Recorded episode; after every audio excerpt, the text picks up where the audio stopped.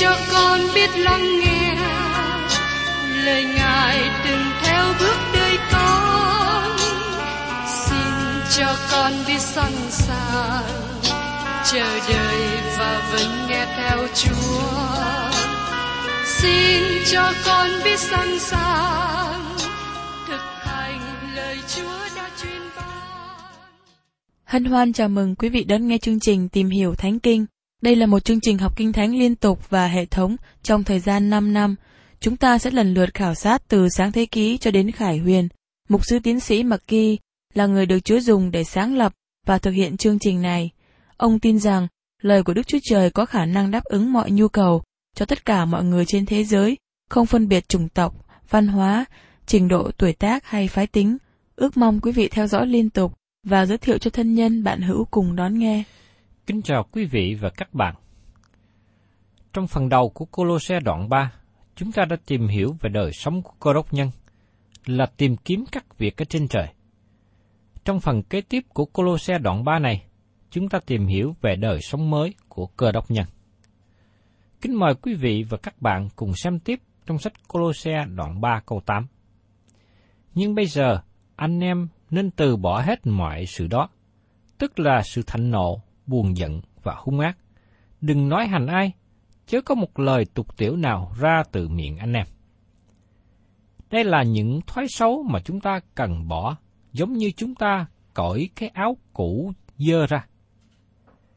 Các bạn có mặc những chiếc áo, những thói quen xấu cũ không?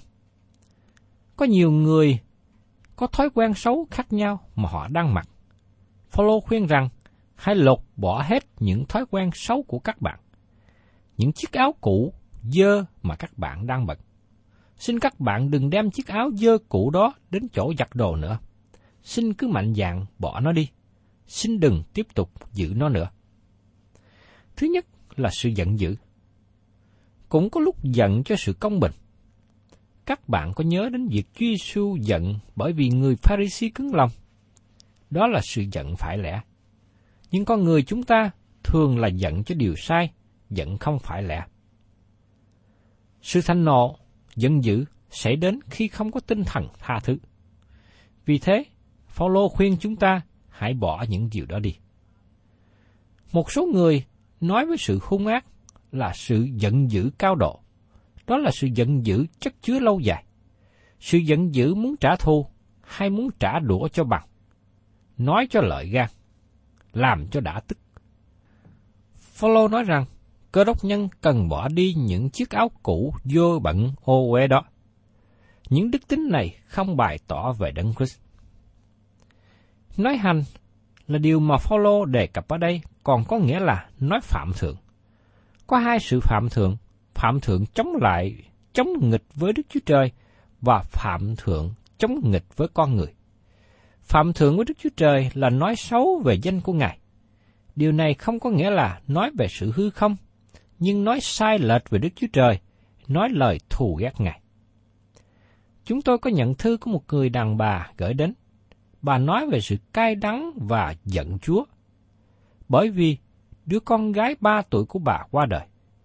Sau đó có người cho bà quyển sách Sự chết của đứa con nhỏ. Sau khi đọc xong quyển sách đó, làm cho bà tỉnh ngộ, bà quay trở về với Đấng Christ.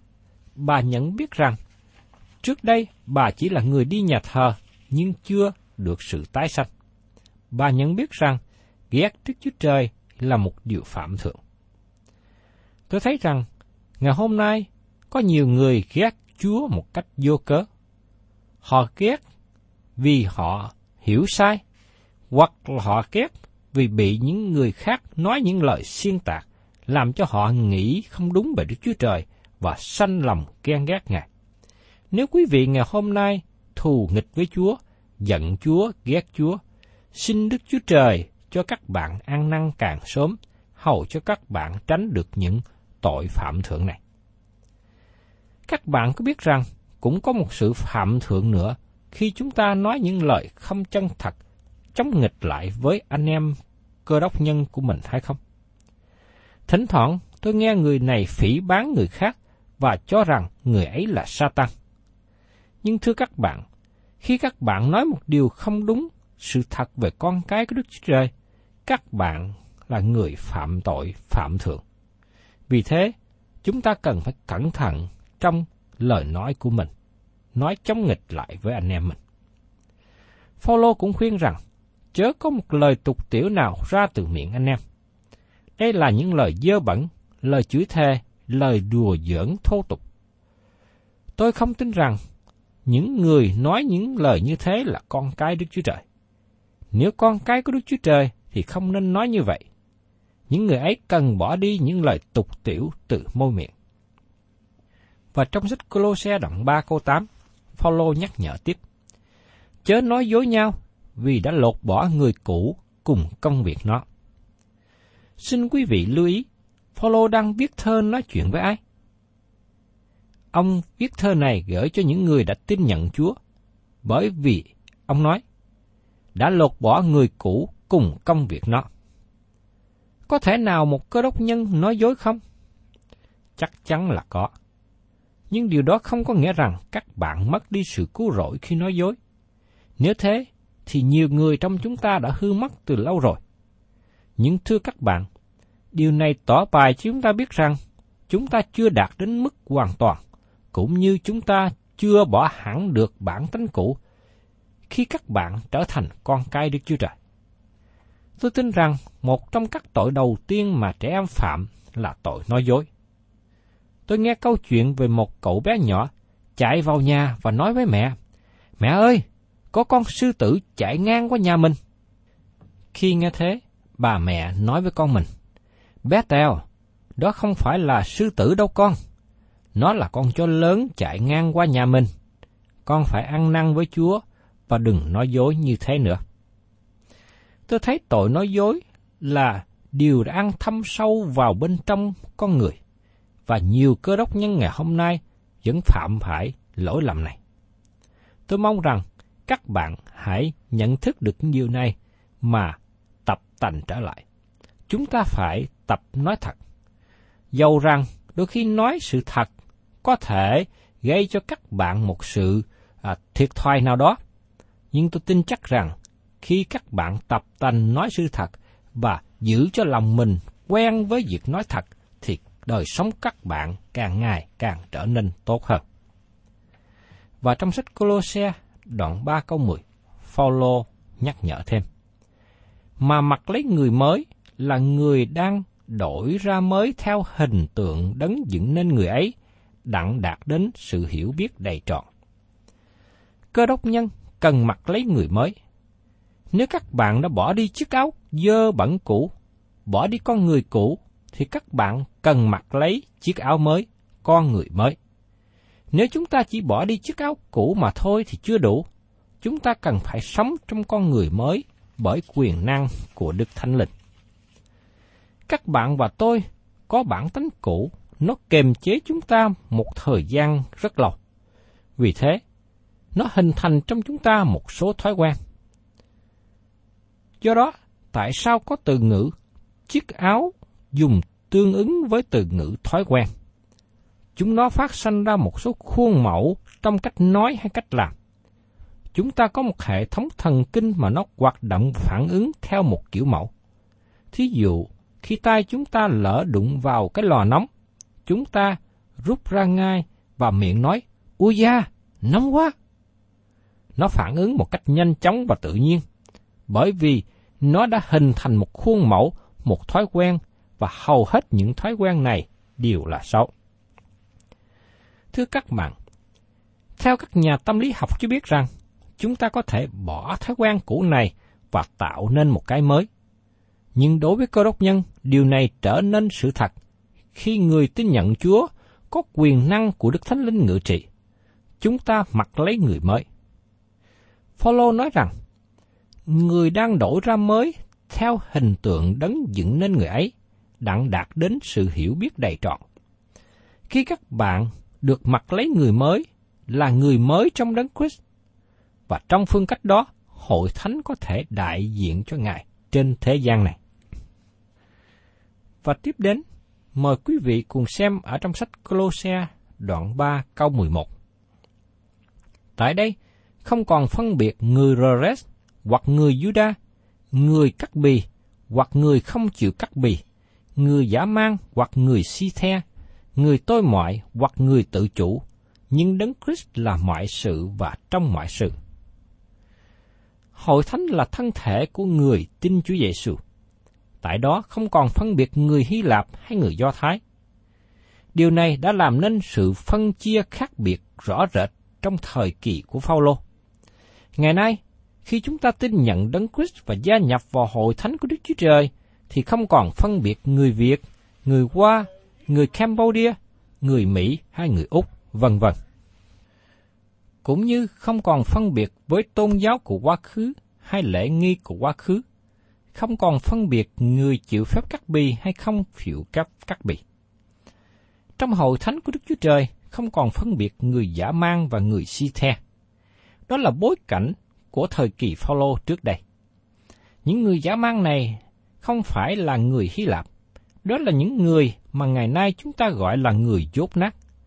Còn người si the là người tệ nhất trong nhóm người dốt nát này. Người si the này sống ở miền Bắc của vùng biển đen và biển Caspi. Đây là nhóm người giả mang nhất thế giới. Những người này khi bắt được kẻ thù, thì họ giết, chặt đầu, uống quyết, ăn thịt người. Ngay trong thời của Phaolô, một số người giả mang này được dẫn trở lại với Đấng Christ. Tin lành đã được giảng ra và làm nhiều việc lớn lao. Một số người tin nhận và gia nhập vào hội thánh Colosse. Các nhà truyền giáo đã đi đến vùng phía bắc của biển đen và biển Caspi. Người Si-the đã trở lại tin nhận Chúa Giêsu Christ. Một số người giả mang này đã trở lại đạo. Họ được dạp vào thân thể, tức là vào trong hội thánh. Đây là điều mà chúng ta thấy rất là đặc biệt trong hội thánh của Đức Chúa Trời. Vì trong hội thánh của Chúa không còn phân biệt giai cấp, màu da, chủng tộc hay là quá khứ của người đó ra sao nữa. Vì tất cả những người đã tin nhận Chúa Giêsu đều đã được cứu chuộc và đã được phiếu trắng trong dòng huyết cứu chuộc của Ngài. Cho nên tất cả đều hiệp làm một với nhau khi người tin nhận Chúa Giêsu trở lại làm con cái của Đức Chúa Trời. Và ông Phaolô nói tiếp rằng, nhưng Đấng Christ là mọi sự trong mọi sự. Thưa các bạn, đây là một điều tốt đẹp biết bao. Đây là một điều vượt quá mức diễn tả. Đấng Christ là chất xúc tác để đem mọi cá nhân lại với nhau. Các nhóm phân rẽ được hiệp lại trong Đấng Christ. Chất xúc tác này đem những người khác biệt với nhau trong một nhà. Đó là những gì Đấng Christ đang làm. Chúng ta hiệp lại làm một trong Ngài. Xin nhớ rằng, chúng ta đang ở trong phần thực hành mà Phaolô đề cập trong thư tín Colosse này. Trong phần đề cập về giáo lý, chúng ta thấy Đấng Christ là sự đầy trọn của Đức Chúa Trời. Ngài là đầu của hội thánh những người tin Chúa Giêsu được đầy dẫy trọn vẹn và hoàn tất trong Ngài. Chúng ta tìm được mọi điều cần thiết trong Đấng Christ. Chúng ta không thể tìm được nhu cầu cần thiết trong luật pháp con người hay trong hệ thống triết học. Từ khi chúng ta được sống lại với Đấng Christ, chúng ta tìm kiếm các sự ở trên trời. Nơi Đấng Christ ngồi bên hữu ngay Đức Chúa Trời. Chúng ta thấy điều này dẫn đến sự thánh khiết cá nhân. Bắt đầu từ Colosse đoạn 3 câu 12, chúng ta thấy nó dẫn đến sự thánh khiết trong mối quan hệ với người khác. Và tiếp đến từ câu 18 đến 21 nói đến mối quan hệ thánh khiết trong gia đình. Và từ câu 22 đến 25 nói về sự thánh khiết trong việc làm. Đời sống của cơ đốc nhân là sống trong sự đầy dẫy của Đấng Christ trong sinh hoạt tại gia đình, tại nơi làm việc và trong mối quan hệ trong xã hội. Phaolô đã liệt kê những điều trong bản thánh cũ mà chúng ta cần phải bỏ đi. Và giờ đây, Phaolô nói đến một số điều đặc biệt mà nó cần có trong tủ áo của những người mới trong đấng Christ.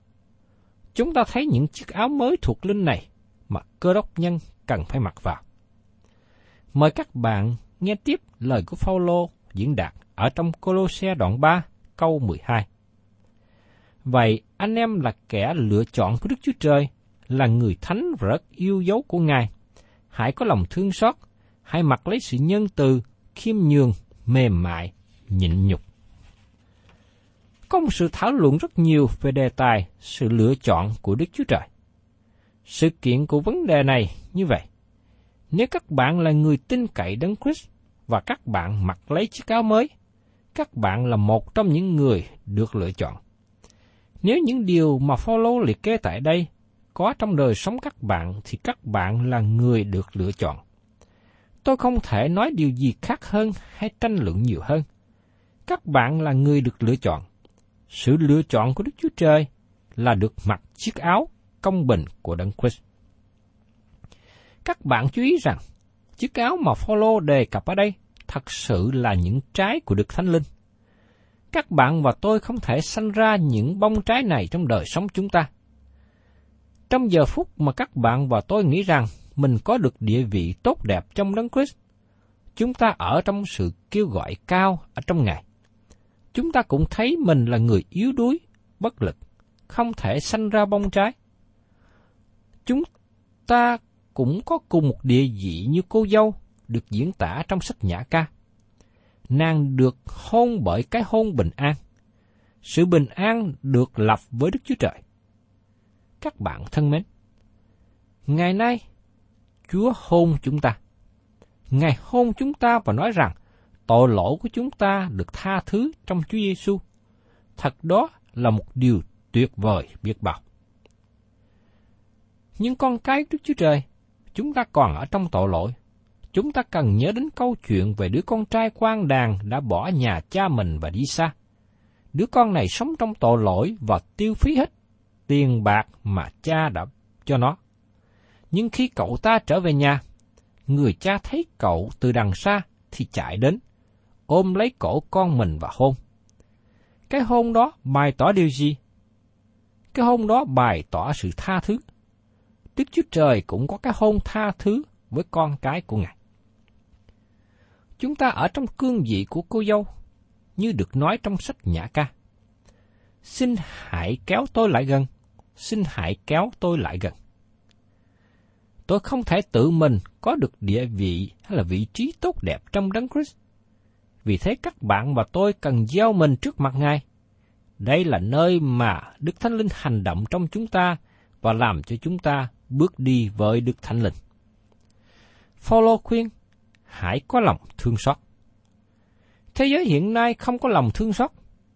Nó thật là một thế giới lãnh đạm và trở nên máy móc. Tôi thấy rằng hầu hết những thời gian của tôi chỉ giống như một con số. Một trong các công việc làm hiện nay là tôi làm với máy vi tính, mà chúng ta thường gọi là máy computer. Tôi không thể nói với cái máy tôi cảm nghĩ như thế nào. Tôi không thể nói với cái máy khi tôi làm việc nhầm lẫn. Tôi làm việc với cái máy. Tôi trả tiền hóa đơn qua cái máy. Tôi rút tiền ngân hàng qua cái máy. Đến khi tôi bị bệnh nhiều, tôi phải vào trong bệnh viện. Tôi được sự chăm sóc của bác sĩ và y tá. Lúc đó, tôi có dịp tiếp xúc với con người – tôi thấy họ đối với tôi đầy lòng yêu thương. Phaolô nói rằng chúng ta là những người tin nhận Chúa cần có lòng thương xót trong mối quan hệ đối xử với nhau. Và thưa các bạn, đây là điều mà mỗi người trong chúng ta cần đến. Nhưng con người chúng ta làm sao có được lòng thương xót? Tôi có kinh nghiệm này. Trước nhất, tôi đã nhận được lòng thương xót từ nơi Đức Chúa Trời. Lòng thương xót từ nơi Chúa Giêsu. Ngài đối xử với tôi bằng lòng thương xót. Khi tôi còn là người có tội, thì Đấng Christ thương xót tôi, chịu chết thế cho tôi. Ngài đối xử với tôi bằng lòng nhân từ. Ngài đã tiếp nhận tôi trở lại làm con cái của Ngài và ban cho tôi một địa vị tốt ở trong Ngài. Tôi đã nhận được sự thương xót từ nơi Chúa. Vì thế, tôi mới có thể bày tỏ được lòng thương xót đối với những người xung quanh, đối với anh em mình. Tôi mong ước rằng nếu hiện nay các bạn đang sống với sự lãnh đạm của thế gian, đang sống với những sự bất công, với những sự ngược đại, xin các bạn hãy đến cùng với Chúa Giêsu. Ngài đã đấng giàu lòng thương xót, Ngài ban cho các bạn lòng thương xót, và sau đó các bạn mới có thể sống bằng lòng thương xót với lòng thương xót đối với những người xung quanh mình. Phaolô cũng khuyên chúng ta hãy mặc lấy sự nhân từ. Từ ngữ mà Phaolô dùng có nghĩa là trở nên hữu ích. Nó có nghĩa là trở nên người giúp đỡ kẻ khác. Cũng có một ý nghĩa khác nữa. Chữ nhân từ có nghĩa là đối xử hòa nhã, nhân hậu. Và đó là từ ngữ mà Phaolô đang dùng. Một đức tính nữa mà con cái Chúa cần mặc lấy là sự khiêm nhường. Như tôi thường nói, khiêm nhường không có nghĩa là hèn yếu. Nhưng hãy chú ý tại đây, Phaolô nhấn mạnh tinh thần khiêm nhường. Con sự mềm mại ở đây là nói đến tinh thần hiền hòa. Con sự nhịn nhục có nghĩa là chịu đựng sức nóng trong một thời gian lâu. Chúng ta không nên giống như một cái cầu chì dễ bị đứt giữa dòng bạn hữu hay giữa dòng anh em mình. Chúng ta không nên dội vàng, phán xét, phán đoán một cách gai gắt. Thưa các bạn, đó là chiếc áo mới mà Phaolô muốn cho những người đã tin nhận Chúa, những người ở trong đấng Christ hay mặc vào. Đời sống của chúng ta thể hiện được những đức tính tốt, đó là những bông trái của Đức Thánh Linh sanh ra ở trong đời sống của những người tin nhận Chúa. Và trong Colosse đoạn 3 câu 13, Phaolô nói tiếp: Nếu một người trong anh em có sự gì phàn nàn với kẻ khác thì hãy nhường nhịn nhau và tha thứ nhau. Như Chúa đã tha thứ anh em thế nào thì anh em cũng phải tha thứ thể ấy.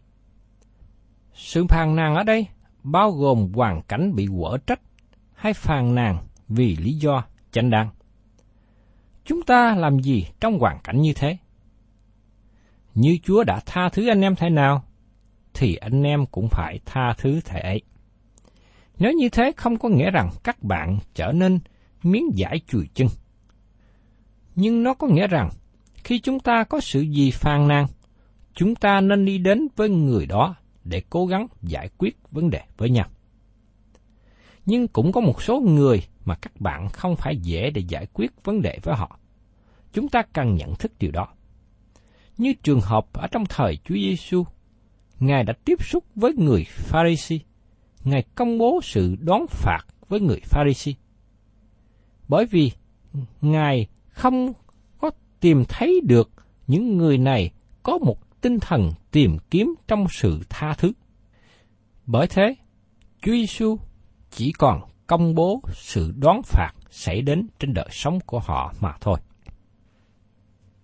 Ý nghĩ của Phaolô tại đây nói rằng, khi chúng ta được tha thứ rất nhiều, vì thế chúng ta cần phải tha thứ người khác giống như Đấng Christ đã tha thứ cho chúng ta.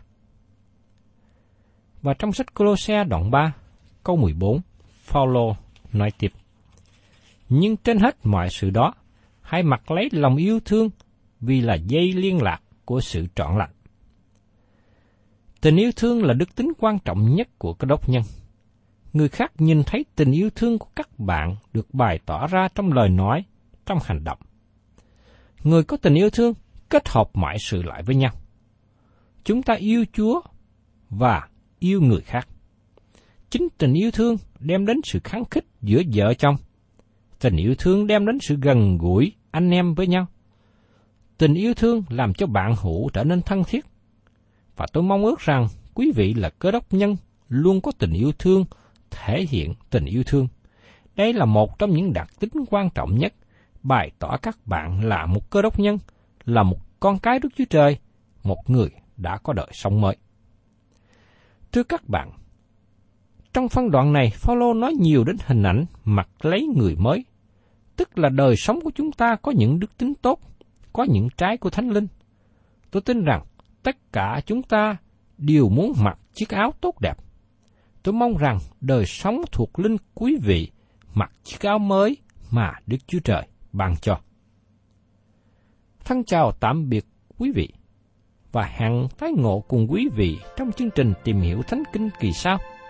Chúng ta sẽ tiếp tục phần còn lại của sách Colosse đoạn 3.